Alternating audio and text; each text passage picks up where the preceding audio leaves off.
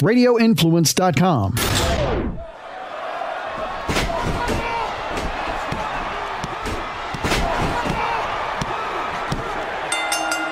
You are sitting ringside with David Penzer on Radio Influence. Welcome, ladies and gentlemen, to another edition of Sitting Ringside. My name is David Penzer, and I am so happy that you are here once again to listen to this thing we call, albeit late, and that's my fault, a podcast. Glad you're here. Um, sorry this is dropping late, but I think that you will enjoy my conversation with Curtis Hughes. Um, great story and some great Harley Race stories, some great uh, WCW stories. So um, uh, looking forward to you guys hearing that. Do want to remind you, ladies and gentlemen, that this coming Friday uh, evening, Talking Shopomania 2 will be on pay per view. And if you like Talking Shopomania 1, you're going to love Talking Shopomania 2 and uh, some big surprises as well. So be sure to check that out. And um, looking forward to that again as well. And uh, encouraging you, if you don't already, to follow me on Twitter at David Penzer, all one word, at David Penzer. And um, no politics. We talk wrestling, fantasy football, baseball, concerts. If there ever are going to be concerts again, I hope, knock on wood. And lots of other stuff that's in no way is going to upset anybody unless we have a wrestling disagreement, which is fine. Anyway, um, want to remind you folks if uh, you don't already be sure to subscribe to this podcast and be sure to leave a review if you can tell your friends and neighbors and with that please welcome my guest this week what a cool story told by mr hughes ladies and gentlemen here this week on sitting ringside with the big cat curtis hughes mr hughes in wcw and um, Curtis, welcome to Sitting Ringside. Honored to have you. Hey, great to be with you, man. Hey, you know, one of the cool things that I think goes underreported a lot is is you're one of the um, more well-known trainers of stars of the past, uh, I'd say, decade or so, maybe more. We're going to talk to you about that as we go along. But some of the the talent that you've uh, you've trained include Moose, uh, Apollo Crews, and Heath Slater. So uh, uh, that's not a bad resume, huh? Yeah, just to name a few, I would say. You know, I mean, there's a lot more, way more than that, but you know, we'll, we'll, get to that in a minute, I'm sure. Yeah, yeah, we'll talk. We'll talk. Um, speaking about training, I find it very ironic for those of you who, for those who don't know, uh, the territory system in, in professional wrestling ended uh, probably around the uh, 1983 to 1987. That's when Vince took over and went nationwide, and the territories just didn't compete. You hooked up with Sonny Myers and Bob Geigel, who uh, ran the Central States territory uh, in the mid 80s, and they took you under their their uh, their their wing and trained you. How did you hook up with those guys so late in the whole game? Well, you know, I was in college. I went to Kansas State, by the way, for people that didn't know that I played college football. And uh, um, in my uh, early years as a young fella, I used to watch wrestling, and I'm from Kansas City, so Memorial Hall is sure. where all the all the shows used to take place. Uh, and they used to be on TV on Thursday night at eight o'clock live, the whole nine yards. It was just awesome. So as a young fella, I'd watched it, and my dad used to go, and he'd take my older brother and my sisters, and they would go. But he wouldn't take me and my other brother because we was too young, you know. But uh, I'm gonna fast forward a little bit here and get up to the uh, time uh, of where I'm getting at. Um, I went to college. When I was in college, around my junior year, no, wait a minute, let me go back a little bit. When I was getting recruited out in high school to play football anywhere in the country, uh, as a uh, NCAA, they give you five visits, okay? Right. To go visit different schools that are interested in you so they can wine and dine you so you can either go make your mind up to go there. Well, anyway, uh, I had five visits, and one of my visits was at to Kansas State. And so uh, I noticed that they were playing, they're going to be, they were going to be playing Oklahoma. Now, at the time, Steve Dr. Death Williams was at Oklahoma at the time. He played oh, wow. uh, offensive guard. Okay. And so I, I was like, I want to go to that game because I wanted to try to talk to him about getting some information on the game of professional wrestling. I wasn't even in college yet. I was a recruit in high school, man. I was in my senior year. So I was just, you know, wanting to go to that that particular visit to the game so I can just probably try to get some information, you know. But anyway, uh, I went there for the game. Uh, I'm on the field. You know, they got all the recruits going around, you know, on the field and looking at the guys warm up and stretch. And on the other end of the end zone, Oklahoma was down there, you know, going through the routine, getting ready for the game. And I was like, here's my opportunity to mosey on down and try to have a few words with Steve Dr. Death Williams. So I eased on down to their end zone where they were warming up and stretching and going through, you know, drills. And I happened to get over there by him and I said, Hey, how you doing, Steve Williams? How you doing, man? My name's Curtis Hughes. I'm a recruit here and I will be going to Oklahoma next weekend for a visit. But uh, I'm interested in getting in the professional wrestling game. And I was wondering if you can give me a few tips, you know.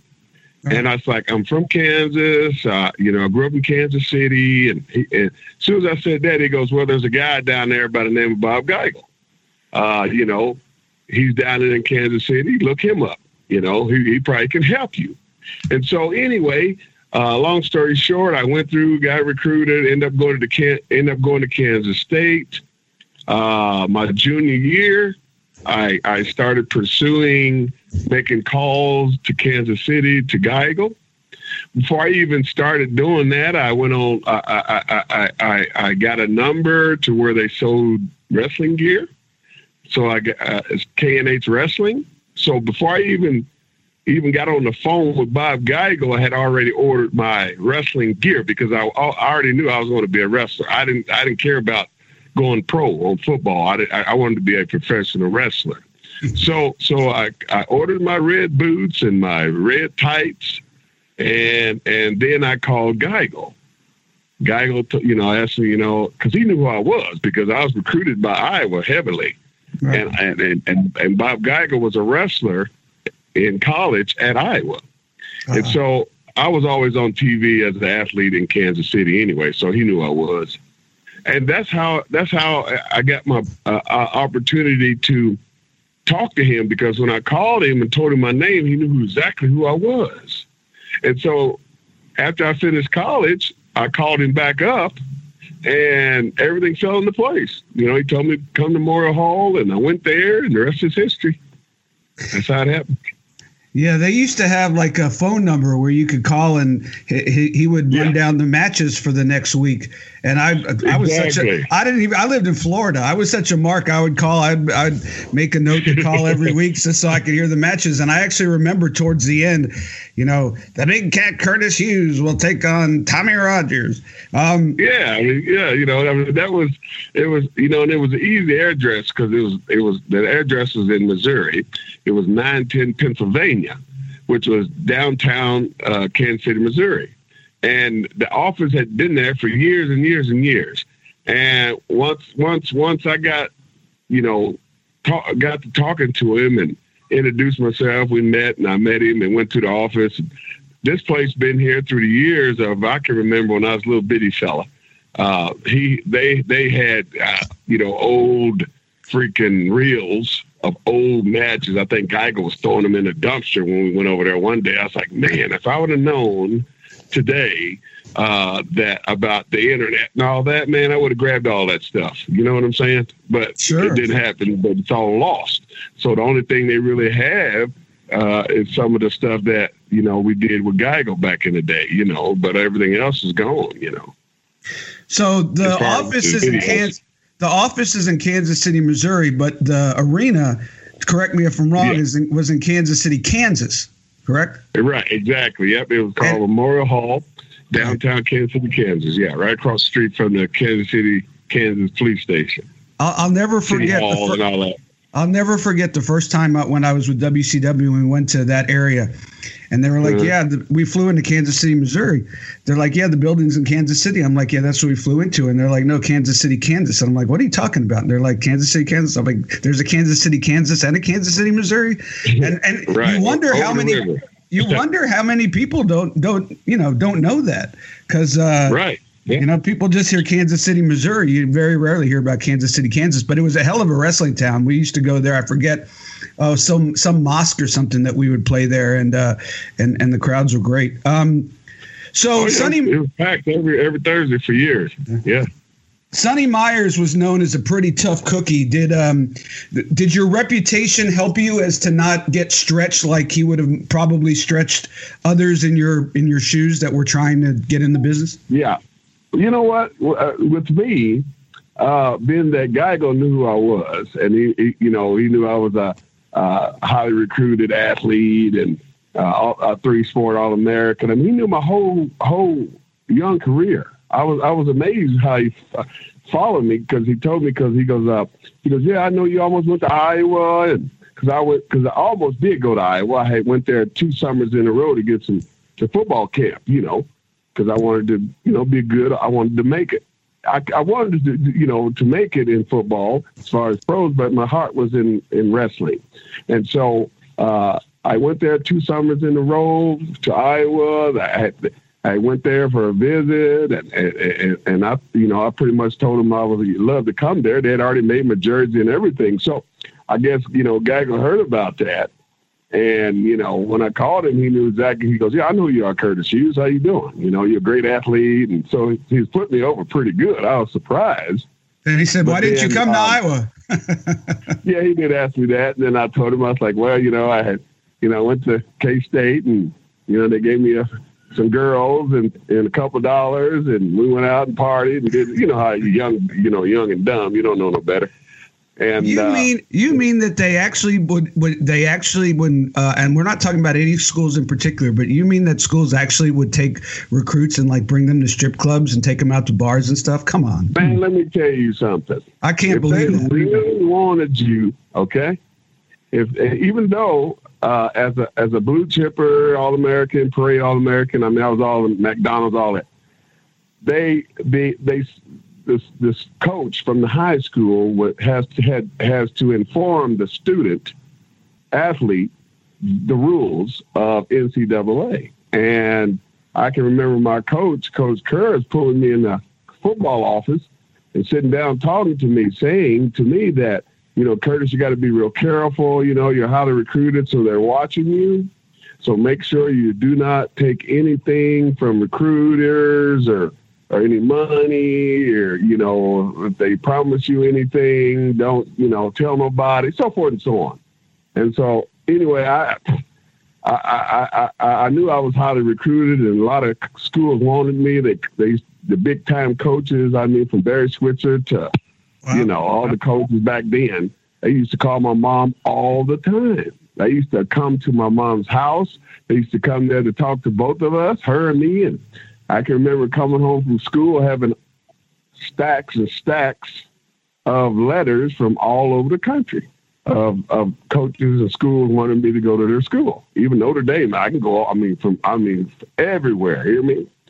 And like I said, when I went to K State, um, you know they they had a couple of guys that uh, played for. Had one guy played for the Chiefs. I forgot his name, but he had took me around. He had a Porsche. I mean, he was just whining and dining me big time. You know what I mean? And uh, I can't remember his name right off the bat. If I, but as I'm talking, if I remember, I'll uh, I'll, I'll Yeah. throw it in there. But uh, I mean, he took me and, and just whined and dined me, man, and and then and um, you know, got me with these pretty girls, and and and and and and next thing you know, I was like, yeah, I'm coming here. Plus, it was close to my hometown too, so my mom could come watch me play. You know. Yeah. That was Yeah, the real. so- that was the real reason. The girls are just gravy. But um, just just to Yeah. be clear, so we don't get ourselves in trouble. That I don't think that really happens anymore. I think they've uh, they've you No, might yeah. I think that was the old days. I It's think all, they, it's all K-State now, man. yeah, they, they clamped down on that at least uh, at least yeah, publicly. But do you ever wonder how your career might have been different if you had started three or four years earlier when the territories were hot? Did Geigel ever say to you, "Hey, man, I wish you were here, you know, in early '80s because I could have, you know, I could have put you on top and, you know, made you a huge Well, baby." Well, that's a good question because I think things happen in life for individuals for a reason in certain times of life. And uh, myself, particularly, um, when I got in contact with Geigel, okay, I was, I'm to tell you how good this guy was to me, man. Okay. When I was in college, uh, I dated this girl. She was on the track team at K State. I think I was in the 11th. I think it was the, my uh, junior year. And she was on the track team. I was on the football team. Anyway, long story short, uh, back then they had landlines, you know. Uh, so I'm in the apartment and we're both chilling. And it was like three or four in the morning.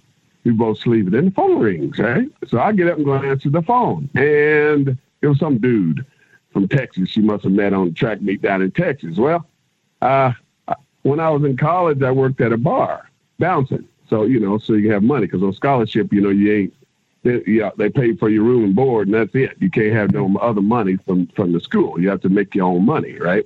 So I got a job bouncing at a bar. Well, it was around my birthday, birthday around that time. It was in the winter.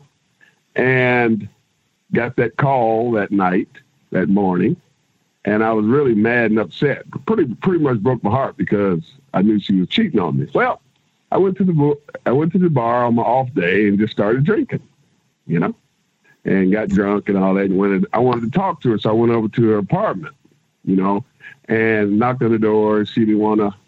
She cracked the door. She had a chain on the door, and I wanted to talk to her, and she didn't want to let me in because she said, "Oh, you've been drinking. Go back and come back tomorrow." I was like, "No, I want to talk to you now." Anyway, long story short, I put the door open, chain broke, went in. Now, mind you, I was drunk as skunk. I was drinking, right? So we sit down on the floor talking. Next thing I know, the cop is waking me up. I'm going like, what the hell? I was like, oh, you called the cops on me? What you do that for? Anyway, the alcohol kicked in, and then it was, you know, it was two little small cops. So, you know, I was about, the, you know, 390, you know what I'm saying? So the liquor kicked in, and I just tore the place up. Just, just, just demolished the place. Okay. I can see, I can see this, I can see this story coming since you said I went in and started drinking because I was pissed off on my off day. But anyway, go on.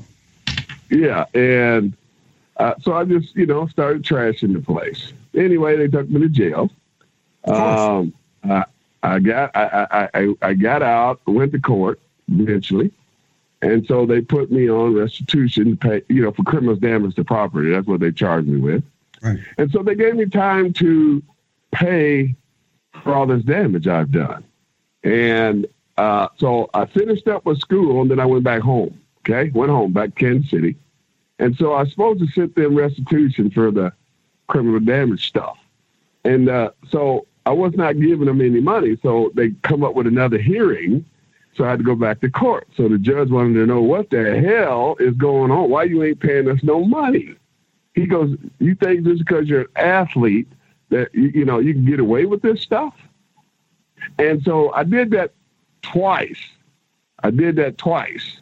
And the third time I went to court, the judge was like, look, Curtis, I don't know who you think you're playing with here. We gave you ample amount of time to pay this restitution you haven't gave one cent. So therefore, we're going to give you 120 days. oh, Lord, I'm going to say what? So when he said 120 days, I cried like a girl because I couldn't believe that they actually was going to do that. Anyway, they sent me to Topeka, Kansas. Now, uh, before they send, when you go to jail, uh, in some places, they send you to a place to evaluate to see how much security you need as far as your uh, stay in, in, jail or whatever. So they sent me to Topeka, Kansas, to this uh, this place to evaluate you. But that place is where everybody goes. I mean, I'm talking about the hard criminals. Everybody they go here and then they they they they, they figure out where they're gonna send you. So it's like it's like it's like Rikers Island in New York City. Yeah, exactly. And so once they determine, okay, he's low key, he's low key, you know, we'll send him to a minimal spot. So basically, they sent me to while I was in there. That's when I was trying to get into business. Right, I had already talked to Geigel, had already started, you know, training to be a wrestler. This happened when I started to train to be a wrestler. Right, and so with that said, uh, they threw me in jail. so for 120 days. Now, for that 120 days, I'm writing Geigel. First of all, when I was in Topeka, when they sent me there, I wrote Geigel a letter. I was like, oh man, I need to, I need to talk to him, tell him what's going on because he's gonna probably say, what the hell happened to Curtis? Yeah. So I wrote him a letter, you know, sent it to 910 Pennsylvania where the office was. And I had let him know what happened, what was going on, right? Now, I didn't think he was going to write me back, but he did. Oh, wow. So I told him what was going on. He wrote me back said, hey, whatever you got going on, take care of it. When you get done with it, get back with me. Now, when he when he sent me that letter like that, that gave me so much confidence that my career that I was trying to pursue was not dead. Okay, so so I did my time. They sent me to Wichita, Kansas, after they realized that I was a low low key criminal. right? They sent me to this farm in Wichita, Kansas. I worked in the kitchen as a cook, and I had a job at a gym. And I was going every morning. I'd get out and go to the gym, and I'd make some money so I could pay the restitution on the furniture I tore up. Finally, I paid the furniture. I paid the restitution. Finished my 120 days. Got out, went back to Kansas City, and and started where I left off, like nothing ever happened. And so, with that said, I think you know I was really blessed that that you know the good Lord looked out after me and blessed me with uh, people like Bob Geigel and Sonny Myers, and I did not have to pay one red cent to get trained. Wow. Not one red cent. Yeah, it worked out great. Yeah, other than the 120 days in jail, but uh, that could be humbling. Yeah, well, that could be well, humbling, I guess. What, let me tell you. Let me tell you this: uh, that 120 days, what you call scared me straight. Let me tell you, yeah. because after that, I did not ever get in no more trouble ever. So I'm kind of glad that the judge did that to me because actually I sent the judge a letter. I wrote the judge a letter and thanked him, you know, for, you know, scaring me straight. And he sent the letter. He sent me a letter back saying, "Hey, my job is to help people. You know, it ain't just to, you know, mess people's lives up. I mean, he knew I was a young, dumb, stupid young person that needed to get his hand slapped a few times to wake up. You understand? And so, you know, sometimes you got to do that with people. That's how a lot of people uh, uh, uh, go straight uh, from getting in trouble because they, you know, the, the person, the judge, will say, "Hey, I'm gonna send you, in, you know, for 120 days or whatever the case." And you get in that jailhouse, you be like, "Dude, this is not the place I want to be. I'm not gonna act a damn fool no more." You know. Well, I spent about 120 minutes in county jail when I was 21 years old. I got I got pulled over for driving with. The, I don't think I've ever told the story on the podcast. Driving uh, with a suspended license that ended up actually not being suspended, but they didn't know that at the time. And um, yeah, yeah, they take you down and, and they put me in a they put me in a holding cell and and I'm scared out of my mind, Broward County Jail. And um, yeah you know, little five foot six, you know, white guy, non athletic, you know, going into a, and then so then they pulled me out and they were like, um, we, we need to do a strip search. And I was like, for for driving with a suspended license. And they were like, "Is that yeah. what you're here for?" And I was like, "Yeah." And they're like, "Well, we had you in with the felons. You're in the wrong." Yeah, I'm like, yeah. I'm like, well, I, yeah. it's a good thing that you you pulled me out before somebody uh, before I got hurt potentially because yeah. I wasn't talking to anybody. So they put me in with the with the the lesser offenders. But I will tell you one thing I noticed in the whole process: it doesn't matter if you're a serial murderer or if you jaywalked right. or if you drove with a suspended license. When you're in that system, they show maybe maybe they do for athletes or something like that or Hollywood stars, but they show no favorites. You get treated the same exact way. And I'll never forget it was the night that. Um, uh, Magic Johnson announced that he has had AIDS and so oh, all yeah. of the people, all of the people that all the guards and the processors were watching the TVs, you know, watching the breaking news. Because Magic right. Johnson back then was was a hero to everybody. It didn't matter, yeah. you know, who you were, what color, what you know, what nationality. Magic Johnson was a superstar. And so it took no like so they they they I'll never forget that because it probably took like three hours longer if Magic Johnson hadn't announced that because they were all glued to the TV. But anyway, long story yeah. short, I decided at that time and I passed on to my children that jail is something you don't want to flirt with, not even a little bit. No. But uh, no. so 120 days has to certainly be uh, uh, yeah life altering for sure. Hey, let's move to WCW. That's sort of how I got to know you. I was uh, stooging around back there. You came in. Mm-hmm. I believe you came in under. Did Ole bring you in? Uh, yeah, yeah. Ole brung me in. Yes. Ole was booking, and Ole was bringing. He was trying. He brought in maybe twenty or thirty young, kind of green talent, talent, uh, athletic guys. He, I think going back, you know, he had created the Road Warriors, and they were young, green, athletic yeah. guys, and they clicked. And I kind of think he was just bringing everybody in that he could, trying to to to, to see who would click. You actually did right. better. You actually did better than most. A lot of those guys, you know, Firebreaker Chip and guys like that. Um, yeah, they didn't really last, but you actually you you, you hooked on with um, with Luger and Harley, which was a great spot. Um, yeah. Talk to me about going to WCW and what your thoughts were at the time. You know, it was the second biggest company in the in in the country, yeah. but it certainly wasn't a bastion of uh, success by any means. Right. Yeah. Well, you know, I you know, as a younger athlete, uh, before I got actually got in contact with with Geigel and them, uh, you know, in college, I'm watching you know wrestling, and and then and then uh, uh, I happened to see when I got a little close to being done, I happened to notice while I was watching WCW, and I happened to see Luger on there, right? Now I was like, damn, this is a big old white dude, man. Damn, you look good. You know what I mean? Like like he was just chiseled out of stone, you know? Yeah. And I'm I'm watching, you know, the Road Warriors and I mean, you know, Rock and Roll Express. I mean, all the WCW stars back then.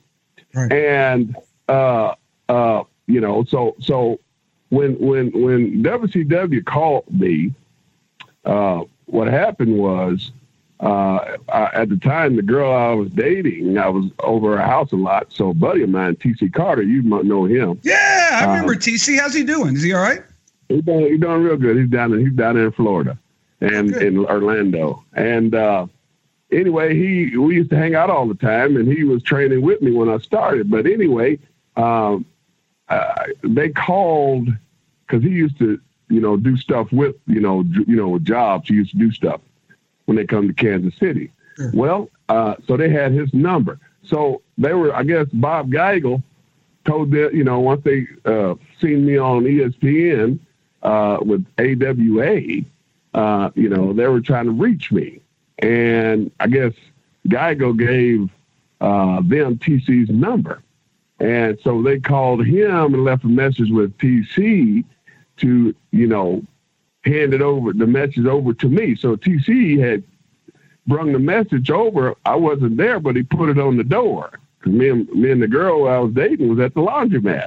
So we came back from the laundromat and seen this note on the door and said, "Yeah, uh, was like, yeah, TC, uh, WCW wanted you to call them." What? You know, I'm like, what the hell is this? WCW. I was already trained. I was already doing TVs up at ESPN, uh, AWA. And so I was like, well, well what, this, this is interesting. So I called the office, the WCW office. And so Jody gets on the phone and we start talking, right? And Jody was like, "Yeah, this is uh, yeah, how you doing, Curtis? You know, we check, we saw you, uh, uh, you, you know, AWA, you're a great athlete. You do all a lot of good things that we're interested in." And he goes, We're looking for somebody to bring in to work with Luger, right? Because at the time, me and Luger had the same finish, ah. which was the torture rack. I, I, used to do the torture rack when I was in AWA It's Big Cat Hughes, right? And so I guess they saw what I can do, drop kicks and all that other stuff. And I was a big, good looking guy. So they was like, yeah, we, we want to bring you in and work your angle with Luger and yeah, uh, having torture rack matches. How much would you charge to come in and work with Luger. Well, hell, I didn't know. I, I was making 50 bucks a night with Geigel, and I was making 120, 150 bucks at TV taping with freaking AWA.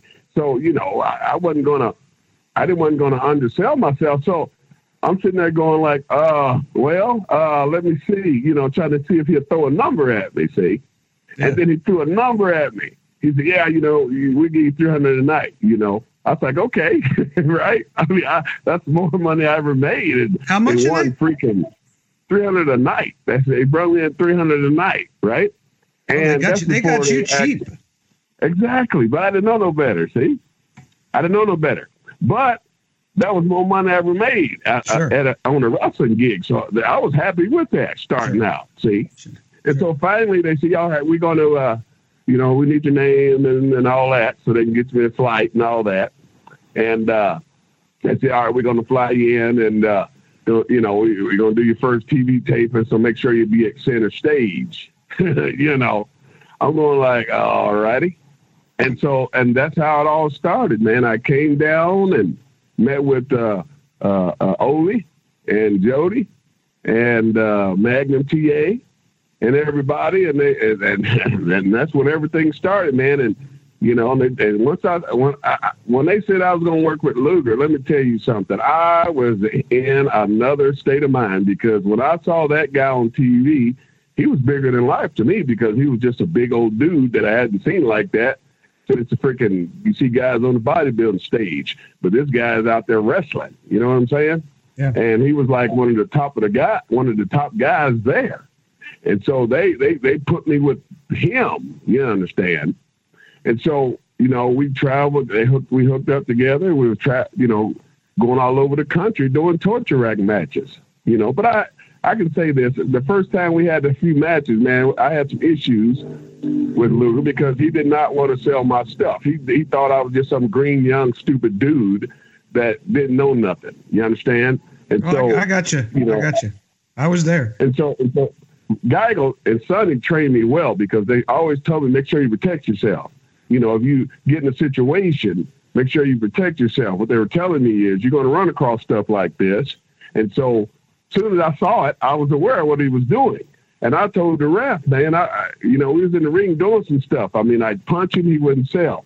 I'd give him a big boot to the gut, he wouldn't sell it. I would give him a headbutt, and he wouldn't sell it. You know, the history of black guys with hard heads. And I'm going, this is one of my main things. Why is this guy not selling it? So anyway, we figured out a way, and I took a powder. See, right. And it was a house show, and I took a powder, and I, as I was out on the floor, uh, he was the baby face, I was the heel, and the people are. Uh, I'm telling the ref, you know, come here, ref. You know, tell Luger, I'm, you know, sell my stuff, man. I'm here. You know, they brought me in you know, to work with this guy so we can try to draw some money. I knew that much. Okay. So anyway, the ref goes over there and I'm climbing up on the apron. He goes over there and tells Luger what I just said. And, uh, you know, we, we start the match again and finally he starts doing a little bit to where we could end up go, finishing up the match. Well, we get done. I go in the back in the dressing room and I'm waiting for him back there because I want to have a few words with him, man. I'm, I'm not no punk, man. Yeah. So he finally comes in I'm going, yo, what's up, man? I mean, you know, they brought me in to work with you so we can work together and draw some money. You're not selling my stuff. I was like, look, dude, if you don't want to work with me, man, we just go talk to Ole about it, you know. And after I had that conversation with him, everything else was fine. After we did that, after I confronted him about it, we had good matches after that. They had no more trouble, no more. The ironic you part know. about that, and Lex has been on this podcast and he talked about it, is in 1986, and I was actually there live in Fort Lauderdale. Bruiser Brody yeah. did the same thing to him. And to where, which oh. point, I don't know if you ever saw this on the internet, to which point it was a cage match. He actually just hopped out of the cage and walked out because Brody wouldn't sell anything yeah, for him. I've seen that. Yeah, yeah. So you, you think he would, you think, you think he would understand. And look, Luger's a changed guy now. I, I see Lex now. He asks me about my kids. He's a great guy he went yeah. through a rough time and, and God bless him. And I'm glad he's, he's in a good place of mind. But back then, you know, yeah. he was a little cocky, but you'd have think, you'd have thought that the Brody thing would have taught him, hey, you know, if the yeah. green guy, oh, if the green new guy comes in and they're trying to give him a little push, sell for him because the, the same thing happened. But that's what this crazy but, business could do for you. Go you know what he? You know what? Uh, we we did a we did a few fan fests together. They had us sitting next to each other. Yeah. Uh, this has been uh, not too long ago. Uh, we was up in uh, well, we was in uh, we was up in uh, Roanoke, Virginia, and we was some other place. Anyway, we're sitting next to each other, just talking, you know, just reminiscing.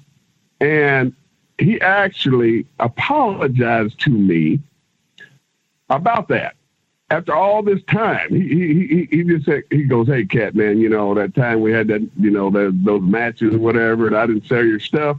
Hey, man, uh, my bad, man. I, you know." He humbled himself to tell me that. He didn't have to say nothing to me. I mean, I already knew that you know he didn't really mean it, but you know he. But at that time, he actually told me, and so when, once he did that, I really have more respect for him for doing that. Man, he didn't have to say a damn thing, you know. Yeah, he's extremely humble right now. Uh, now and and yeah. and you know yeah. had to go through hell to get to the bright side. But but uh, but I'm glad. That's like what I, happens with people, you know. Sometimes sort, it has to be like that, you know. Sort of like a little mini 120 days in Topeka. Um, yeah. Hey, um, so Luger turned heel. Flair left them high and dry. You'll remember. Everybody panicked. It was, I think, it was the Great American Bash in Baltimore. Luger uh, against Windham, the two number one contenders for the world title that Flair had taken with him, and um, and they turned Luger heel, and they put you as his bodyguard and Harley Race as his manager.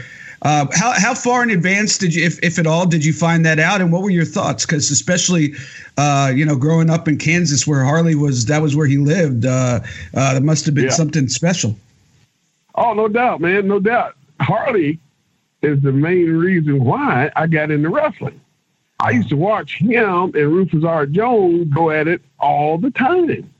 And that is what I used to watch those two when they had their big angle going on, they got color. I mean, they did whatever it took to get the match over. But mm-hmm. at that particular time, when they were running their angle together in Kansas City, I mean, I, I I used to just sit in front of the TV when it got close to being coming on, and just you know, as soon as that sucker come on, man, I was fired up and ready to watch it. So I've been watching Harley ever since I was a little bitty dude. See, and so once I got bit, from that wrestling bug when I was a little dude, I always said I want to do that when I grow up, and it was the reason because Harley Race and and and and, uh, and Rufus R. Jones, those are the two I saw, and so when I got grown and, and got into the business, and I had an opportunity to meet Harley in Kansas City, right. uh, before I even got to the big time, you know that was a dream come true to me. Now on top of all that, when I got the freaking WCW and they put us together and we started riding together. Man, I tell you what, I was like I was in heaven because I was like, I'm sitting in the car riding down the road with him and Luger going, My God, I can't believe this guy I used to watch as a little bitty dude. Here I am in the car with him, drinking beer, riding down the highway going to a gig. Probably at about and, 100, probably at about 150 miles an oh hour. Was driving. Yeah, he, yeah, he was driving like crazy because because I remember when me and Luger and him used to ride together. Those two would go play golf. Then I'd have to drive to the to the next town. Well, the next morning we go we get up to go head to the next town because those guys been out honky tonking all night long. I they sleep, I drive, and Harley would you know tell me to put the pedal down because we're running late, you know, and I'm going as fast as I feel I can go. But he was like, go ahead and put the pedal down a little more. I'm going like, well, I don't want to. I want us to make it. You know, I mean, I remember riding with him. He was going. I mean, we were late. I think we are in. Uh, we were there somewhere in, in, in Richmond or Roanoke, one of them. We had to go to freaking New York, and we were those guys were playing golf, and they were coming. They got back late, and so we had to hurry up and get to freaking New York for uh, to the Meadowlands, man. And Harley was driving, right? No, I was driving, but he was telling me to move it. And I'm, I say, I think, well, let me show this man I got some balls. And so, man, I'm weaving in and out of cars at freaking damn near 90 miles an hour. We was in a, one of them big Town Car Lincolns, man. And uh, that freaking car was floating. But we got there on time, though. he goes, good job, kid. And then after that, after the show, he'd have a cooler of ice cold beer, and Luger would have his what he drunk in the cooler. Everything was in the cooler. And then I would drive back, and those guys would drink as I'm driving. He's trying to hand me beers. I'm trying to drive. I'm like, no, I can't do that, Harley. I got, I can't. We, we, I'm trying to kill us all. I got to drive. He goes, whole different you know, world, man. It's a whole different world. Yeah, man. Yeah, yeah, yeah. So yeah, so with that, uh, I had opportunity in my early years to wrestle Harley. Oh, like wow. when he had when he had came back from from uh, WWF after he had that belly injury. Right. After he healed up, he came back to Kansas City and he bought some of the Kansas City territory. See, so him and Geigel was together. Him, Geigel, and uh, Bulldog Bob Brown and Pat O'Connor. All those guys were had a, a, a, some kind of ownership in the company. Right. And when he came back and healed up, Geigel booked me and him on the show up in Omaha. We rode oh, together. man, I'll tell you what, I was I was in hog heaven on that one because that's the first time I actually got that close to him, and uh, we got to know each other uh, in, in, Central States. And then, so when I got to uh, Atlanta here with WCW, uh, we already knew each other, so everything was cool when they put me, him, and Luger together, which everything worked out great. Did, I'm assuming the answer is yes, but did you? I'm assuming you got to go to at least a couple barbecues at Harley's house when we were working in that area, huh? No, no, I never did. I never did. Uh, I never did go to Harley's house. Uh, I, I, I did some shows for him, but I never went to his house uh, though. He used to. I think it was probably after you were gone. He used to have because uh, I wouldn't have been in the road on the road by in '92, which is when you left. Um, mm-hmm. So I think it was after that. But um, yeah, my my dad, you know, when when I was a kid, I was a huge wrestling fan. My dad's a psychologist; he could care less about wrestling. He would go, he'd sit in the third yeah. row in Miami yeah. Beach. My dad would read Time magazine, and I'd be watching the matches, but he would pay attention. And so Harley was the touring world champion back then. And um, so you know, when I first got in the business, you know, talk to my dad. You know, hey, how's it going? Yeah. Oh, I, I got I had a drink with Ric Flair the other night. We were talking. He's really cool. Oh, that's okay. That's cool. Yeah. Uh, what else going on? Oh, Rock and Roll Express, man. Uh, I'm getting to be, you know, they're they're actually really cool. You know, they're t- kind of taking me under their wing. That's really cool. Oh, I got yeah. to go to a barbecue at Harley's house, and he was like, "Oh, now I'm impressed." You know, that was because yeah. for him, he that was the world champion, and and and to exactly. you know, he still brings that up. You know, that's still like out of all the things I've done in this crazy business, for him the highlight. But um, were you exactly. there in the dungeon when Harley and uh, Butch Reed cleared out the tables and chairs and and had a like a little shoot? I don't, you know, I heard about it. I don't know if I probably was up in the room with a rat somewhere. I, you know, cause I, cause I, believe me, I stayed, I stayed at the dungeon for a lot of years, brother. I stayed at that was like my second home. You know, I know. As a matter of fact, that's the first place I actually stayed when I started coming back and forth from Kansas City to Atlanta you know, because all the boys used to hang out there, man. It was a great freaking spot. I mean, you, had, you, go, you went down to the dungeon and then you went upstairs with a rat. You know, it was well, great. I was I, I, was happily married at the time, but yes, many people did who were not who were not married. Yes, but I just right, yeah, I just yeah. enjoyed drinking and getting to hang out with the guys. But yes, if you yeah, wanted you if you wanted it, you could have it. I will say that. Oh yeah, sure. you know, and, and, and back in the day, uh, in the early years of my career, yeah, when I started going on the road here. You know, eh, today it's not the same as far as rats go, bro. Because I can remember back in the day, rats were loyal. I mean, if you didn't have no car, if your driving license was suspended, you could count on the rat to take you to the gig. You didn't have to ride with the boys all the time because you know you always had one of the rats take you, give you a ride, you know, you know, show you a good time while you're on the road. I mean, feed you, you name it, you know. But today, that those days are gone, brother. I can't. i have told this story before. I was sitting in a bar after WCW Monday Night Show uh, with a, somebody that you would know, and, and I'll tell you off air, but I don't want to stooge him off. But he looked at me. He goes, "Look around," and I said, "What am I looking at?" He goes, "All the rats." I said, "There are none." He goes, "No, they're guys. They're all guys." Because there's the, the, guys started following us. The girls had no interest. Uh, right. Yeah. Yeah. It didn't it didn't impact my life, but uh, but it certainly uh, it, it, you know some of the guys were used to uh, you know uh, you know the girls pick even if they didn't partake, the girls would pick them up and drive them to the to the town, That's drive right. them back. That's right. But save save them, tra- save them trans money. So uh, so anyway, so why why did you? It seemed like everything was going well. Why'd you leave in '92? Well, uh, here's the deal. Uh, the, my, first of all, uh, I didn't mention it, but after my run with Luger, okay, um, um, Dusty came in because because uh, Ole was on his way out, and so Dusty got the book, right? So when Dusty got the book, that's when they gave me a contract. See, before when I came in as Big Cat, I was on a nightly deal, right? Right. Then Dusty got the book. Well, when Dusty got the book, he came to me and he goes, "Hey, Curtis, uh, hey, Cat," because everybody called me Big Cat. He goes, "Hey, Big Cat." He he used to call me Lawrence Taylor too. he goes, "Hey, LT, LT," he would say, "Hey, LT, yeah. I got I got I got I got something for you." He goes, "This is what I'm going to do for you. I believe your career would be a lot better for you." You know, Big Cat's a good character, whatever, whatever. He goes, we got to utilize your athleticism here. he goes, uh, "We're gonna, I'm gonna change your gimmick." He goes, "You heard of Big Bubba? You remember Big Bubba Rogers?" I was like, "Yeah." He goes, "Well, we're gonna do a bodyguard gimmick. See how you how you work out with that." He goes, "How you feel about that?" I was like, "Whatever you want me to do, I'm down with it."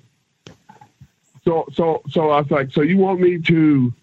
Be a bodyguard gimmick, like like Big Bubba type of thing? He goes, yeah, but put your own little twist to it. And so I was like, so what do you what what, what my name going to be? He goes, well, come up with something and let me know. And so I sit there, I waited about an hour and thought about it. And I was like, well, hell, we got Mr. T. And my name is Hughes. I said, well, I just call myself Mr. Hughes. And so I went back to Dusty and I said, hey, Dusty, how's uh, the bodyguard Mr. Hughes sound? He goes, yeah, we'll use that. Right. So, so what I did is I, I, I watched all the, most of the matches I could of Big Bubba Rogers, uh, of Ray Traylor, And I wanted to not be the same character because I don't want people to get us confused. So I was like, okay, let me see what he does. When he walks to the ring, okay, well, he does this. When he gets in the ring, all right, he does that. He takes his jacket off. Sometimes he takes his tie off. He takes his glasses off, takes his hat off, takes his jacket off, right? Takes right. his gloves off. So I'm looking at all this stuff and I'm going, wait a minute. If I'm supposed to be this big bad SOB bodyguard, I got to figure out a way to leave some stuff on. So the main thing I decided to leave on was my shades and the gloves. Everything else came off. You know, the tie stayed on. I took the jacket off. The shades, the hat came off, and that's it. And so I had to figure out a way to keep those shades on, right? Because right. I was having issues every time I tried the wrestling, uh, the uh, sports strap. I'd take a big bump and they fly off, right? And I was like, damn it, that ain't working. But I used to wear the black electrical tape around my wrist. I still do. I wear electrical black tape and it stretches, see? And right. so a, a, little light off went off in my head, and I was like, I can use this tape here. It stretches. So what I ended up doing was putting the tape around the head uh, on the inside and the outside and tape the ends up, and they stayed on real snug, right? And then I had the other issue I had was they kept getting fogged up, and I couldn't see the bloody thing. Okay, and so on my car, I bought this car from Pee Wee Anderson, the old referee, Lord rest uh, he was, he he's the one who he's the one blue, who he's the one who showed me the ropes in the business. Right. He had, he had this old blue uh, uh, uh, uh, uh Cadillac Brougham, right? And he he was he was having was uh, wanting to sell it, like twenty five hundred dollars. And I didn't have a car when I was here, so I bought his car, right? And so uh, uh, uh, uh, we uh, I, I, so I, I, I, put the tape around and, and, and, and, so anyway, I have a few matches. I couldn't see nothing, but on my car that I bought from him, uh, it used to fog up inside and outside. So I had bought this defogger to put on the wind on the windows, so it wouldn't so it wouldn't fog up. Right. So I was like, man, a light went off in my head. I was like, damn, I got some defogger in the trunk. So I went to the, pulled it out, and rubbed some on the glasses inside and out, right? Right. And I had a some matches, and it, that problem was gone, right? And so once I actually started having matches, and they, and I started, you know, I bought everything brand new. Everything was brand new. I had double stitch right off the rack, right? I mean, I didn't think I didn't I didn't I didn't realize I was going to wrestle in the stuff, but they put me right away. They put me to work right away. See, so I had to go out there and wrestle in the stuff. I, this suit I just bought, right? And so ever since that point, and they saw the gimmick, I mean, I just walked out and did my thing. You know, I, I kept the shades on, I kept the gloves on, and I'm doing drop kicks. And, and once once Dusty seen that I could do this gimmick, he let me he let the reins go on that mother. I mean, he started giving me enhancement guys, jobbers for people that don't know. He started giving me double handicap matches. I mean, I was doing it all, man. And then after all that, then he said, "Hey, we." Go, that's when they gave me my first contract. You know, making over you know hundred some thousand dollars a year. I was like in heaven. I was like, man, sure. I'm rich now. you know what I'm saying? I mean, got, life was good. And then he says, "All right, we're gonna stick you with Lex Luger, and he gonna win that big um, heavyweight belt from Ron Simmons because Ron was he was gonna fight Ron for it because he's the first black heavyweight champion or something like that." They were supposed to do a. They did a big angle down there and freaking. I think it's Augusta. where they did this big press conference and and they all, you know, we, you know, we it's all online. I mean, you know, we ran to the limo and after him and and uh, Ron they went at it up on the platform there, and we all running to the car. I slammed Luger's leg with the door. I mean, it was crazy. But but that was when all that started, and then you know, all they wanted me to do was just stand there, you know, and look bad, right? And then eventually, you know, I started doing matches, you know, and which was with you know, and that that's actually what you know catapulted that character because I those shades, man. And I don't think uh, anybody has ever they tried, but it didn't do it. You know, they tried, but they they can't seem to figure out how to keep those shades on. You know. So what what, what led to your departure? Because oh, you were over. Because you were over. Oh yeah. So anyway, uh, so anyway, um, with that said, that my the reason why is that okay. You know, I was they I went from Big Cat, then they trade, then they turned me into the bodyguard. Okay. Well, uh, my contract was about ready to expire, right? Because it was one of them contracts, you know, uh, one year, you know, if we renew it, it goes on. Well, they didn't. They they didn't want to renew it, right? So they were trying to get me to quit. I ain't no damn fool. I'm gonna get all my money. So so uh, they were well. So what they ended up doing was they was trying to revert me back to Big Cat. Okay, after this big run I had with Luger uh, as the bodyguard with him and Harley Race, now they want to switch me back over to Big Cat because they wanted me to quit. Then they stuck me with Dog. See, what happened with that angle? I'm wrestling Dog. He gives me a headbutt. My glasses break. I'm babyface now. See, and so now they turn me back to Big Cat. Well, I already knew I was almost out the door. As soon as my contract was done, they, they, I'm gone. So that's what happened. They they they they, they wanted me to quit because my run was over. It was done. You know, I think I think uh, uh, uh, what happened. I think too that one day I had a match with. Uh, it's online on YouTube. I had a match with uh, Dustin. Okay, it was on. Ah, here we go. It's a TV match, right? And they in the back, Dusty wanted me to put Dustin over in 30 seconds, right? Yep. 30 seconds, right? And I'm going like, ain't no damn stupid fool. I got, you understand? I mean, you know, and, and uh, Whatley was there at the time, and Junkyard Dog was there. And and and, uh, and I asked both of them, what should I do? They want me to go out here on TV and put this kid over in 30 seconds. He goes, Pez was like, look, you know, it is what it is, man. You're black, okay? You're getting you're getting paid pretty good. You know, it's just you, we leave that one up to you, pretty much. And so I said, all right, fine.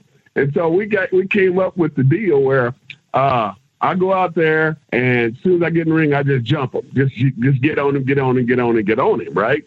Right. He he he right off the bat. And then out of the blue, as I'm shooting him in for a spot, he ducks one, and then out of a sudden he comes off with a bulldog. One, two, three. Now here's the here's the here's the kicker in all this. Grizzly Smith was there at the time. You remember Big Grizz? Yeah. Uh, yeah, you know, Jake's them daddy. And he told me, he's like, okay, after the one, two, three, cat, we just want you to lay there till we go to a commercial. That's what he was telling me in the back before the match. He goes, after the bulldog, he gets the one, two, three, you just lay there and sell it till we till they go to a commercial, right? So I was like, huh, all right, whatever. So anyway, I go out there and get on him, bam, bam, boom, sabada, sabada, shoot him in. He ducks the clothesline. He comes off. I went for the backdrop. He goes for a freaking bulldog. One, two, three. I kick out at at uh, after like three. You know, one, two, three. I kick out, roll out. I'm not going to lay in no damn ring. Are you kidding me? I'm trying to go to WWF now because because I know my my my career's done here. You know what I'm saying? I ain't stupid. So one, two, three, I kick out, roll out, walk back to the freaking dressing room, right? And and and Dusty, he's there, right? And I'm going, how was that? He goes, yeah, that's fine, cat. You know, because you know I I had to protect myself, man. WCW is not the only company at the time where you can make a good living, okay? Because I know after I got done with WCW, I went all over the country, all over the world, and I made some good money all over this planet because I didn't kill myself off. Right. See, you know, I, I, mean, you have to be smart. I mean, now there's really not no really no place to go make some big money unless you go to WWF. But but you know, I knew what to do and when to do it. Now you want me to go out here and do 30 seconds for your son? Okay. But hot damn it, I'm not going to lay there like yeah, a freaking idiot there's no reason why you, couldn't have powdered. There's no reason you couldn't have powdered out. You took a bulldog. You got it. You got they they caught you. Boom.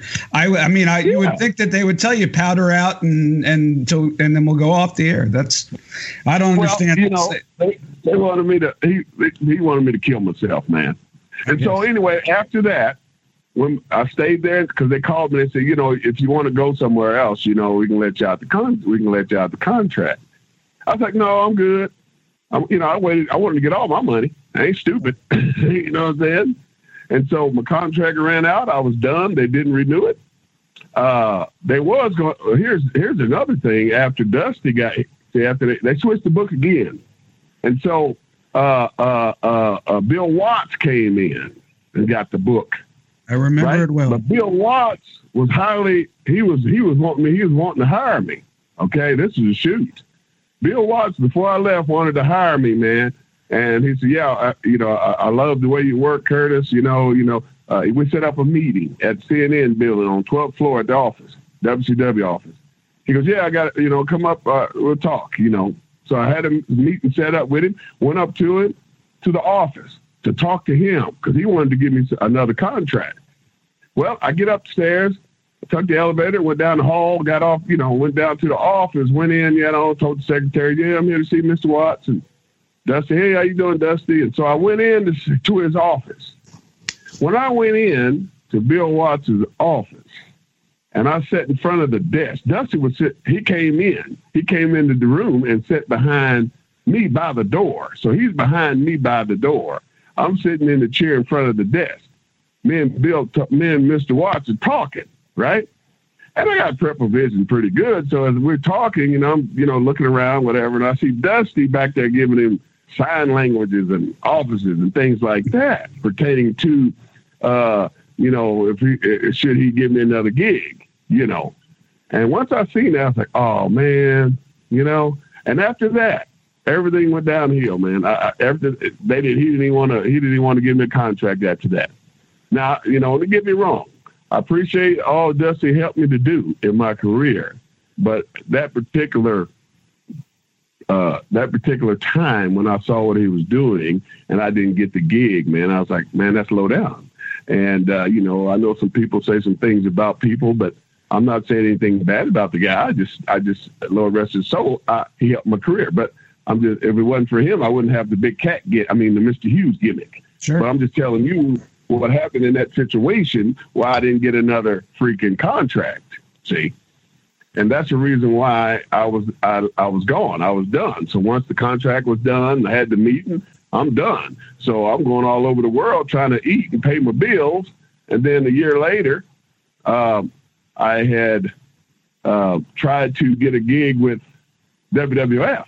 Well, when I was in WCW, everybody partied. Everybody did drugs. Everybody partied. And so, uh, like I told some of my former students how the business was, is that you can't trust people. This is a backstabbing business. People, you know, they, they, they get jealous of you, so they'll, they'll they'll try to want your spot. If you got a good spot in the company, they'll try to just get you out of the way so they can get that spot. You know, it's cutthroat. I tell them the truth yep. about this business, right? Yes, sir. And so, yes, sir. and so, and so, with that said, man, I I, I tried to uh, uh, uh, uh, oh God, it pisses me off just thinking about it. I just try. I, everybody partied, and so when I tried to contact Vince in WWF, the first thing he asked me was, "You still on drugs? Real? You still have a drug problem?" I'm going like, "What?" Now, I'm trying to get in the WWF. Okay, mind you, I'm not a stupid black person. I'm not going to call this big company dirty. Hear me? I was in shape. I quit doing drugs. I quit every damn thing because I already knew what the deal was. So anyway, when I called Vince and and, and, and he talked to me and he was like, Yeah, you know, Curtis, you know, good looking athlete, you know, great gimmick, whatever. He goes, I'll tell you what, we're going to hold off on you for about a year. Uh, if you can prove to me that you're clean and all this and that, we'll do some business. I was like, all right, bet. So anyway, with that said, I had to go, you know, continuing my independent gigs, and so I can survive and eat. Went all over the country, went all over the world, went to Japan, went everywhere, everywhere, everywhere I could get a booking. Because once you get off TV, everybody wants you. Yep. There's a window. So anyway, I, I went to Puerto Rico. Ended up going to Puerto Rico, and uh, I knew Sarge Slaughters from the AWA days. So I'm in Puerto Rico working with Carlos, bleeding, working with Invader, the one that killed Brody. We all bleeding every damn night. I hated it. That I had wore my Mr. Hughes shirts, and they would get all bloody. I got to soak them and then wash them in the machine. See, I hated it. Anyway, uh, I come back to the room, and I got my my light on the phone is flashing. You know the magic, the message light on right. the hotel phone. It's flashing. I'm going, oh, I got a message. So I pick up the phone and I call down to the front desk and said, hey, how do I retrieve my messages? She told me how to do it. And on the other end, it was Sergeant Slaughter. He goes, hey, Cat, this is Sarge. How you doing, buddy? Give me a call when you get opportunity. So I called him back. And he goes, "Hey, how you doing? Uh, I'm doing great. I'm down here in Puerto Rico starving. you know." he goes, "I got some good news for you. Uh, got a tryout for you uh, down in Augusta. Uh, when you think you'll be back to Atlanta?" I was like, "Well, today it was Sunday when he called," and I was like, "Well, matter of fact, I'm leaving in the morning." and he go back to Atlanta. I'm done with the tour. I'm done because I used to go up for Carlos on the weekend. See. Yeah. And I said, I'm, I'm leaving in the morning. I'll be back tomorrow. He goes, All right, the date for you to come down to Augusta is such and such a date. He goes, Bring your gear, bring all your stuff, bring your Mr. Hughes gimmick. Vince want to take a look at you. Him and JJ Dillon. JJ was down there at the time too. Right. So I so I said, I appreciate it, man. Thanks for the call, bro. Get off the phone, man, and I'm crying and I'm just so happy. You know what I'm saying? I'm just overwhelmed with joy because these guys gave me a call. I mean, I, I worked hard. I mean, I worked all over this planet wrestling just so I could stay in shape. Uh, I was clean. I didn't do anything. I did. I, I, everybody partied back then today, but once I got, you know, I was just doing it because it, it, was fun. I wasn't no junkie. I wasn't no addicted to any damn thing, right? right? So anyway, I get back home. I the day the, the time comes, the day of the tryout. I drive down to Augusta. I meet Vince, J.J. Dillon. We talking.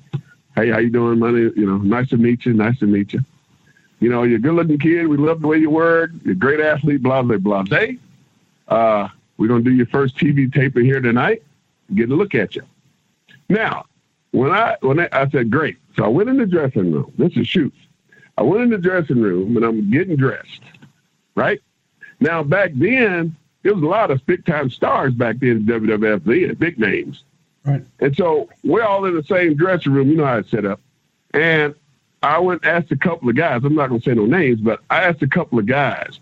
I was like, "What do I need to do out there tonight for Vince them to like me so I can get a job?" You ain't gonna believe what they told me. okay, I, look, I'm not a dumb Negro. I'm not stupid. These guys told me, "Hey, Curtis, you need to go out there. If they give you a jobber, you need to sell for them. You need to bump for them. I mean, all the negative stuff to keep you from getting a job. They were telling me to do this like I'm some dumb black person, right? So I go, I say, all right, I appreciate it. So I go and sit back down and finish putting my gear together, put my stuff on. Finally, uh, I go to the TV sheet, look at the TV sheet and see what the lineup. Okay, I'm on this number, this number. You know how it works. Yeah. And I got like three freaking matches. Three freaking matches. So they give me a guy, the guys I see who I'm working with, I find them and I was like, you know, what you want to do? Well, yeah, whatever. Right. And so I was like, okay, I thought about it right before we got we got to the gorilla position. And I'm going, all right. So before we went out there, I was like, okay, here's my opportunity. I need to do I need to get Mr. Hughes over because they brung in Mr. Hughes. They didn't just bring in some person; they brung in the character. Because I got my Mr. Hughes stuff on, see. And what Vince told me goes, "Go out there and do your thing." When he sure. told me that, I already knew what was up, right? Sure. When he said, "Go out there and do your thing," and I seen the guy that they they they handed to me. He knew what his job was, right? So before we went out there, you know, he gave me a little fist pound and said, "Let's have some fun, do your thing." As he said the same damn thing. I went out there, and and and and people and I and they, I got so much freaking booze, man. Once I did all that and I did my thing, did the sidewalk slam and all that. I came up with the name and everything, and went back to the gorilla position, and uh, and uh, Vince, you know, JJ said, "Yeah, Vince want to see you in the office." I'm like, "Oh no, tell they don't like me, man. You know the test." I'm like, my butthole's puckering and everything else. I'm nervous. I go in the office, and Vince is like, "Have a seat," and I sit down, man. I'm going like, "Oh Lord." I mean, I'm serious. My heart is beating like a big bass drum inside. And he goes, he goes, Curtis, we like what we see. He goes, tonight we're gonna do your first TV taping. You're gonna have three tapings tonight, and we're gonna uh, get your contract in the mail for you. We're gonna pay you this much money. I was like, whoo, holy mother pearl. I called my mama, told her what was up, and went out there and did my matches. I mean, once they got me, once I got there uh, uh, in Augusta, I mean, they started the ship rolling. I mean, every time they had a TV tape and I was on it, I mean, they was handing me a, a enhancement double guys, you know, handicap matches, and then eventually, you know, hope I ain't getting too far ahead, but eventually they put, you know, put me against Taker. Taker, yeah yeah, eventually that, that's when that angle, that's when it came to me after all the stuff we went through. Because before I got to Taker now, you know, I had to, everybody had to get my hand raised, right? Yeah. All the all the stars from Bret Hart to Macho Man to Duggan. I mean, everybody. When I what happened after? The, what so what happened after Taker? Because uh, it didn't. It seemed like it was going great, and then it seemed like it didn't work yep. out all of a sudden. Well, what happened was, remember I told you earlier that see a lot of young people don't know about the business, and I'm gonna tell you, when you are a dark skinned person in this business and you're getting the push with the ultimate guy to work with, which was Undertaker at the time. Right. He was the top dog outside of Hogan, right? Everybody wanted to work Taker because you know when you got your check that night, it was fat. Okay. Sure. Plus, Undertaker drew money, right? And so people wanted to wrestle that guy. If you couldn't wrestle Hogan or Bret Hart, one of the main guys, you were just average, you know, one of the underneath guys. But me, they stuck me with one of the top dogs, all right? And so when that happened, a lot of guys were pissed. You know, here's how well, it works. Politics is uh, is not not one of the great things about this business. No, it's not. For example, say for example, you and me, uh, uh, say you're Undertaker and, and I'm me, right? And there's other people in line to work with you. Okay. Right. I mean, you know, so for example, you know, El Gigante, they stuck him in there with Undertaker, didn't work out. You know, they throw somebody else in there, it didn't work out. They throw somebody else in there, it didn't draw no money. So, okay, we're going to try Mr. Hughes and The Undertaker. But understand, I came in, this young cat, and they Vince took me from way in the back of the line and put me way in the front of the line of all these guys. I got you. That's supposed to get a shot. You follow me? And I so, understand exactly what you're saying. When he did that, it kind of wrinkled some tail feathers. See, yeah. and so with that said, when I got the gig to work Undertaker, guys started creating lies. See, they started bringing up old lies. Oh, hey, you know, Mr. Hughes going around asking for money for drugs. You see, yeah. Like this one time, I was with this rat. Shouldn't have picked her up, but fell asleep. She woke up, took all my money. I didn't have no money, so I had to get a draw. So I had to get some money for the next day before the next day we can get a draw. So I'm going around knocking on people's doors that I knew if I can, borrow, can I borrow 50 bucks till tomorrow, man? Some rat stole my money. Well, there people thinking because I'm asking for 50 bucks just till tomorrow, they thinking I'm trying, I'm buying drugs. So th- that story got to Vince. By the time it got to Vince, it was all out of proportion. Oh, Mr. Hughes is going around asking for money all night long so he can get some crack. Hear me? But here's the, here's the deal, man. Look, I'm making tons of money in main events matches, casket matches all over this freaking country. Why would I jeopardize that for some stinking drugs? And I worked my tail off to get to this point. Are you kidding me? And so what happened, ended up happening was uh, we went to Anaheim, California. Our last, we had, we had, we had, we was at Anaheim, California. We had one more gig. Then we was going home, right? So I'm riding with the Bretts. I'm riding with the Hart brothers, Bret and Owen. We was up on the California loop. We ended up in Anaheim, right? So we pull in, we get our bags, we walk around the concourse down there towards the dressing room. Now, when we get kind of around the corner, around the bend, I see these guys in these butcher jackets, you know, doctors, you know, and I'm going like, oh, I wonder what's going on. Anyway, so I get around, and me and Bret and Owen, we get closed down, and the guy was like, uh, one of the agents, I think it was Blackjack Mulligan. He goes, "Hey, Curtis, need to talk to you for a minute." So I said, "All right, let me go. Can I put my bag? Let me go put my bag down." So I went in the dressing room, put my bag down, went back in there, and he goes, "Yeah, you know, they wanted to give you a drug test." I was like, "Huh? Uh, what for? You know?" And he goes, "Well, you know, so Vince wants you to have a drug test. That's all they told us." And uh, and so and, and so Bret, he had came to the door. He he waves me up like, "Come here," you know. He goes, What's going on, Curtis? I'm going like, Well, they want me to take a drug test. He goes, For what? You've been with us the whole loop. I said, I don't know. He goes, Owen says, if I was you, I wouldn't take the test. I'm going like, dude, if I don't, they're gonna think I'm guilty and there's nothing to hide. Right? right. So anyway, uh went went ahead in the bathroom and pissed in the cup, gave it back to him. Went back in, got dressed, had the match with the Undertaker. Right? Right. Now, after I got done, with the Undertaker, they uh, Blackjack comes to me. He goes, Curtis, uh, Vince said um, he wants you to go ahead and uh, head to the airport. They're gonna put you on the red eye. They're gonna call you in the morning. I was like, huh? I said, what are you talking about? I ain't, I ain't, I ain't flunked anything. He goes, well, they just Vince just don't like headaches, right? So they just sent me home before the test results even came back. They sent me home. I went home. I had to earn and everything. That's when it was like, Vince, you know, secretary calls and said, yeah, Vince, you hold for Vince, please. So Vince get on the phone and talking and this and that and the other. And he goes, well, Curtis, you know, I was like, I didn't do anything, Vince. I, how, what, would the, what did the test say? Because I knew they was clean. He goes, well, you know, we ain't gonna worry about that right now. He goes, just take a break and, uh, you know, till the smoke clears and then, uh, you know, when I, when the smoke clears, and we'll bring you back. In the meantime, could you call Adam Bomb, Brian Clark, and give him hook up with him so you can give him that urn? I was like, whoa, whoa, whoa, wait, wait, wait, wait, wait, wait, whoa, wait, wait, hold it. What the hell? I said, what you, what you trying to tell me here? I'm done. I'm finished. I'm done.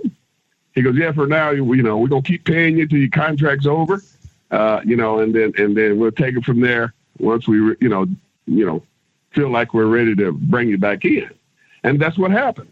And come to find out a year later that everybody lied. That's why they brought me back. See, that's why they bring me back, brought me back three different times because every time I went there, they gave me a drug test, they gave me a blood test, they gave me a hair test. Every test you could give a person to determine if they clean or not, they gave it to me.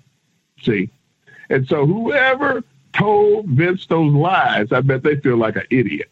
Yeah. See, because but, when I tell people I've been to WWF three times, be like, damn, that's a lot longer than a lot of people been. You know what I'm saying? Yeah, but each no. time there was always something. Even time, you know, every time I went there, they put me with somebody good. I mean, you know, I was with Jericho, I was with Triple H. I mean, they always put me with somebody, you know, that that that that drew money. You see, and uh, you know, and then they had me do a deal with The Rock, and I mean, it was you know, it was it was awesome. We had a good time until that until that happened, until the Stooges came out, you know. Yeah, it's a tough business, man, and if you're, if, you know, there's only so many spots, and there's uh and it's a lot of politics involved. And I, you know, it's I, I, unfortunately I'm not I'm I'm I didn't know the the story behind your story, but I'm not surprised. Uh, you know, it's yeah, one of the reasons. Yeah. One of the reasons WCW imploded. Um, you know, yeah. and with, with, with so many, so much money on the line and so many uh, uh, big names. So, um, yeah, it's unfortunate. And, um, you know, I wish I could say that that's, that, that, that doesn't happen anymore. I don't think it happens as much, but uh, you know, it's it's a po- political yeah. business, and there's only so many spots for sure. Hey, before we no go, doubt. and I appreciate your time. Uh, how, how'd you get into the training business? And uh, I, I, mentioned Moose, Apollo Crews, Heath Slater. Yeah. Um, uh, you had seen some others. Uh, uh, who else? Have, who else have you trained? And, and let everybody know where they could uh, where they could get in touch with you if they want to train to be a wrestler, because that's quite a learning tree that you haven't started to assemble under you. Well, uh, in Atlanta, uh, Rocky King, you remember him? Yeah, I love Rocky. And at the time, Rocky was doing some business with this guy named Frank Aldridge, and Frank owned a club called Good Old Days, and and then he opened up this school called WWA four. He had a couple other trainers. I mean, even Sarge worked for him. You remember Sarge? Yeah. Buddy yeah. Lee Parker. He, he he he he trained at the school, you know, too. But it was another guy named uh, Steve Platinum. He used to run. He used to run the thing, and they had a little falling out.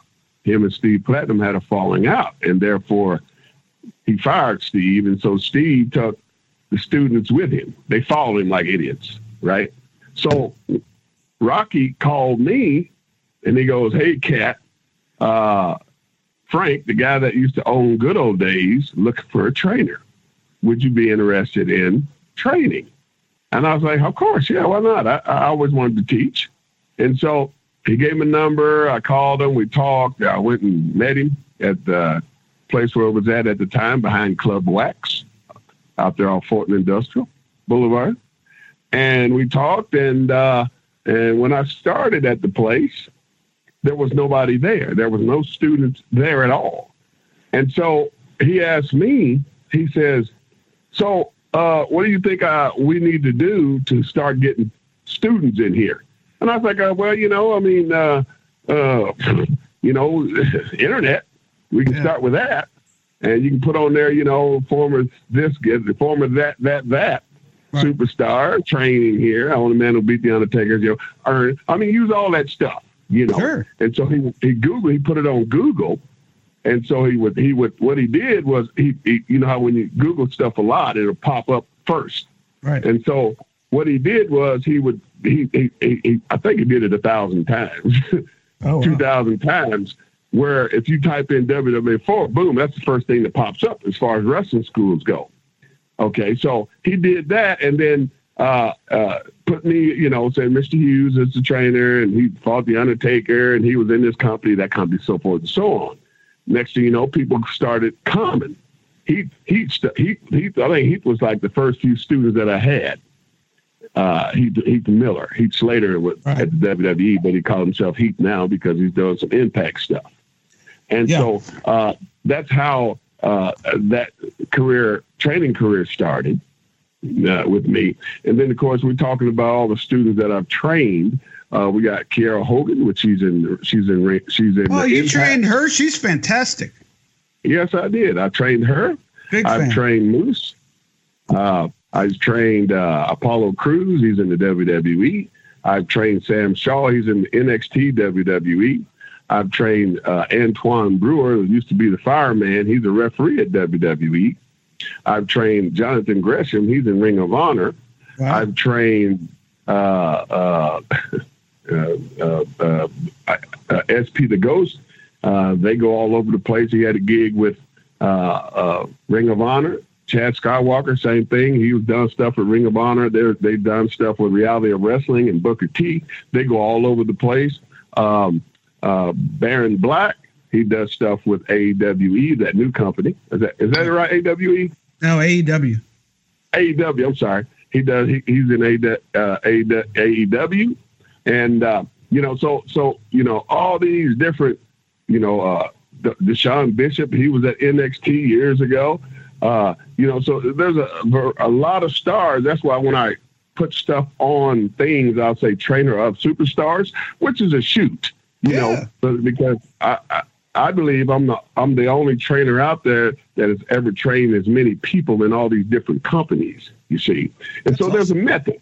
I tell people there's a method of training, it took me a couple of years to figure it out. But once I figured it out, I put my knowledge uh, with what I was wanting to teach these kids, which is old school uh, style of wrestling, and and that's what I do. And I guess once they get looked at and they see that they know what they're doing, they snatch them right on up, you know.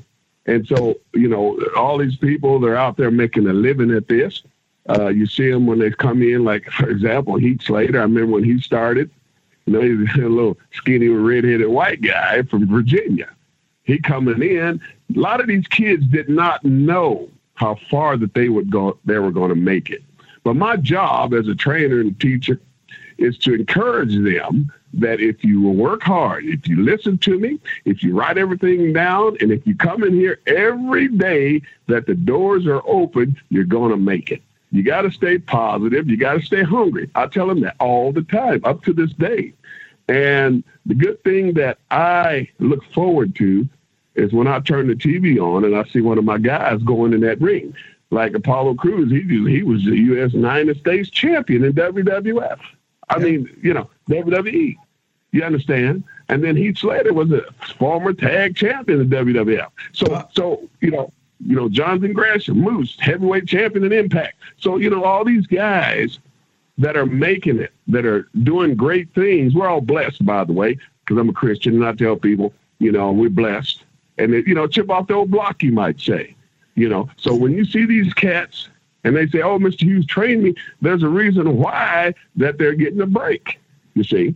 Yeah, Heath, was, right Heath now, was on this. Heath was on this podcast a couple of weeks ago, and he he put you over like a million bucks. He did said yeah, if it wasn't for, kid, wasn't wasn't for finding your school, uh, the little kid out of West Virginia, he said um, he said he wouldn't have gotten where he got. So, so how could people yeah. find uh, find your school? Because if I'm if I'm trying to get into a major company, I'm going. I'm I'm mm-hmm. saying, uh, you know, uh, you know, uh, Mr. Hughes, yeah. Curtis Hughes is my guy. I need to go there. Right. Well, right now, due to Corona, there's nothing going on right now. Ah, I got you. I'm not. I'm not. You know, until this thing, you know, they get a vaccine and everybody got to take these masks off. I'm not doing any teaching right now. Now I might do a seminar or something like that, and if I do, uh, I can be found on Facebook and Instagram. Now on, on Facebook, it's Mr. Curtis Hughes on Facebook, and then I got and then Total Protection Mr. Hughes on Facebook, and then on Instagram, it's Bodyguard Hughes on Instagram, and uh, uh, that's pretty much it. How you can find me? You just you know message me or something if uh, you want to do a podcast or um, you know uh, do a, a, a seminar somewhere and or you know bring me in for a show, whatever. I do all that stuff still, but uh, you know it, it, it, just it just I appreciate you uh, getting with me to do this podcast because I really enjoy talking about my students that I've trained and the ones that are really being successful and, and making a good living at this. Because I can remember when these guys come in uh, young and, you know, didn't know how things were going to turn out, uh, you know, eating peanut butter and jelly sandwiches and tuna out of the can and all that. And now, you know, they make it, you know, over hundreds and hundred thousands of dollars. You know, it's it's it's a great feeling, and especially when you see them uh, walking down the aisle in WWF WWE, that's always WWF to me. Uh, and you see people that, you know, at these companies where you worked at, you know, what, what, what, one big thing that really excited me one time on WWF Raw, WCW Raw, excuse, I mean, uh, WWE Raw, is one day I seen Heath and Apollo Crews work a match on Smack, on Raw. Oh, cool. When I seen that, that was the ultimate freaking oh, it was a dream come true, man, because I always say, man, I would love to see two of my guys work each other on TV together. And I actually got to see it, and they went down. It's on. You can see it if you uh, if you got the network. You just look it up. Heath Slater and friggin' Apollo Crews Monday Night Raw. Plus, uh, Moose, you know? Moose worked uh, Heath uh, uh, when Heath right, came yeah, into Impact. Yes, I forgot. Because yeah, I was I, I was right there that. in the middle of the ring introducing them in, in ring introductions. But uh, but yeah, yeah, and I think I think I've been to good old days. You said good old days, and I was like, some yeah. light bulb went yeah. off in my head. I think I've been to good old days. God, I haven't thought about that place. Hold shows there a lot. Yes, he used to hold wrestling shows there a lot, and a lot of the young WCW guys used to work for him. You know, and they did they worked at uh, under a tent at the bar, but the place used to be packed. You know. And I'd never think a million years that I'd end up working for the guy. But uh, I, I tell him, you know, I go visit him because he's damn near 90. You know, he's old. He's an old guy, man. He's, he looks good. He's still in good shape. But I tell him many a times that I appreciate him giving me the gig to sure. teach these people because he didn't know. I'm glad he had faith in me because all he did once we got the ball rolling and people started joining and we had packed houses and he was making money, all he did was come in on Monday and paid me, and I wouldn't see him till the following Monday. He let me run the place. I built that place. Okay. Remember, I started when there's nobody there. And from, from the time I started, we built that school to what it was until I left, you know. And so, it, you know, handed over to AR Fox. But uh, other than that, you know, I forgot to mention him, but yeah, I trained him as well. But, you know, it, it, it, it's uh, it's been a good uh, a good career for me, and now I get to see uh, young people I've trained, uh, you know, walk down that same aisle and experience the good life of being a professional wrestler. That you know, you can say, hey, I, I work for this company. They're the same company that uh, you know my trainer, uh, uh, you know, did. You know what I'm saying? So it's a pretty good thing. Well, Curtis, I appreciate you coming on telling your story. Uh, it's it's not the perfect story, but it's certainly a story of if you stick with it and you have the talent and you uh, you you could figure out the politics, uh, you can make a living, a, a decent living, good living uh, in this wrestling business for a long time. So uh, no doubt about it. I think it was fast. Definitely can. The whole key to it, and the whole key to it is for young people out there that are trying to are thinking about being a professional wrestler, man, you got to do some research before you just jump eh, and go to the first person you see. You have to make sure that you know the person that you're going to see has got people already in the business that's out there making a living at it. Because if they don't have anybody either on in the big companies making money, I'm not saying they're not a good trainer. I'm just saying you got to look at those type of things. When you go to somebody and you look them up and you go, okay, how many people that this person trained that's making money, that made that's having a career? You follow me? Yeah, for because sure. A lot of guys make a dumb mistake and go to anybody, and then next thing you know, they don't learn. They don't know anything. You know what I'm saying? They they they're, they're garbage. They're terrible. See, and that's what hurt. That's what's hurting the business today. You see. So there you have it. All right. Well, hey, thank you for, again for coming on. It was good seeing you uh, a few weeks ago, and uh, more about uh, that uh, project coming up in uh, the next couple of weeks. Uh, I don't know if I can oh, let yeah. the cat out of the and bag I got yet. a book coming out, and I got oh, a book coming out pretty oh, soon. Oh, so we'll be, let me let me know. Keep in touch. text me when the book comes out so we can plug it for sure. No doubt about it. And no doubt about it. Appreciate you, brother. All right, man. Thank you for telling your story. God bless you. Be safe. You too. We'll see. Thank you. Want to thank Curtis Hughes for his participation and some great stories and some great insight into the wrestling business. Kind of interesting to speak to these guys that got into the business right around the times the territories were ending and all the national companies were uh, taking place, and some not so much taking place, some failing, and um, to see their perspective on what they would have thought if they, they the territory system would have stayed around. But um, you know, as as as we say, you got to roll with the punches, and uh, and there's no more territories anymore. So. Uh, so great insight from him and appreciate him uh, being on. Looking forward next week to another edition of Sitting Ringside. Don't forget, follow me on Twitter at David Penzer, all one word, and be sure to subscribe wherever you get this podcast. Spread the word, tell your friends and neighbors, and until next week, I'm David Penzer, still Sitting Ringside. Follow David Penzer on Twitter at David Penzer. Also, make sure to follow the show on Twitter at Penzer Ringside. You've been sitting ringside with David Penzer on Radio Influence.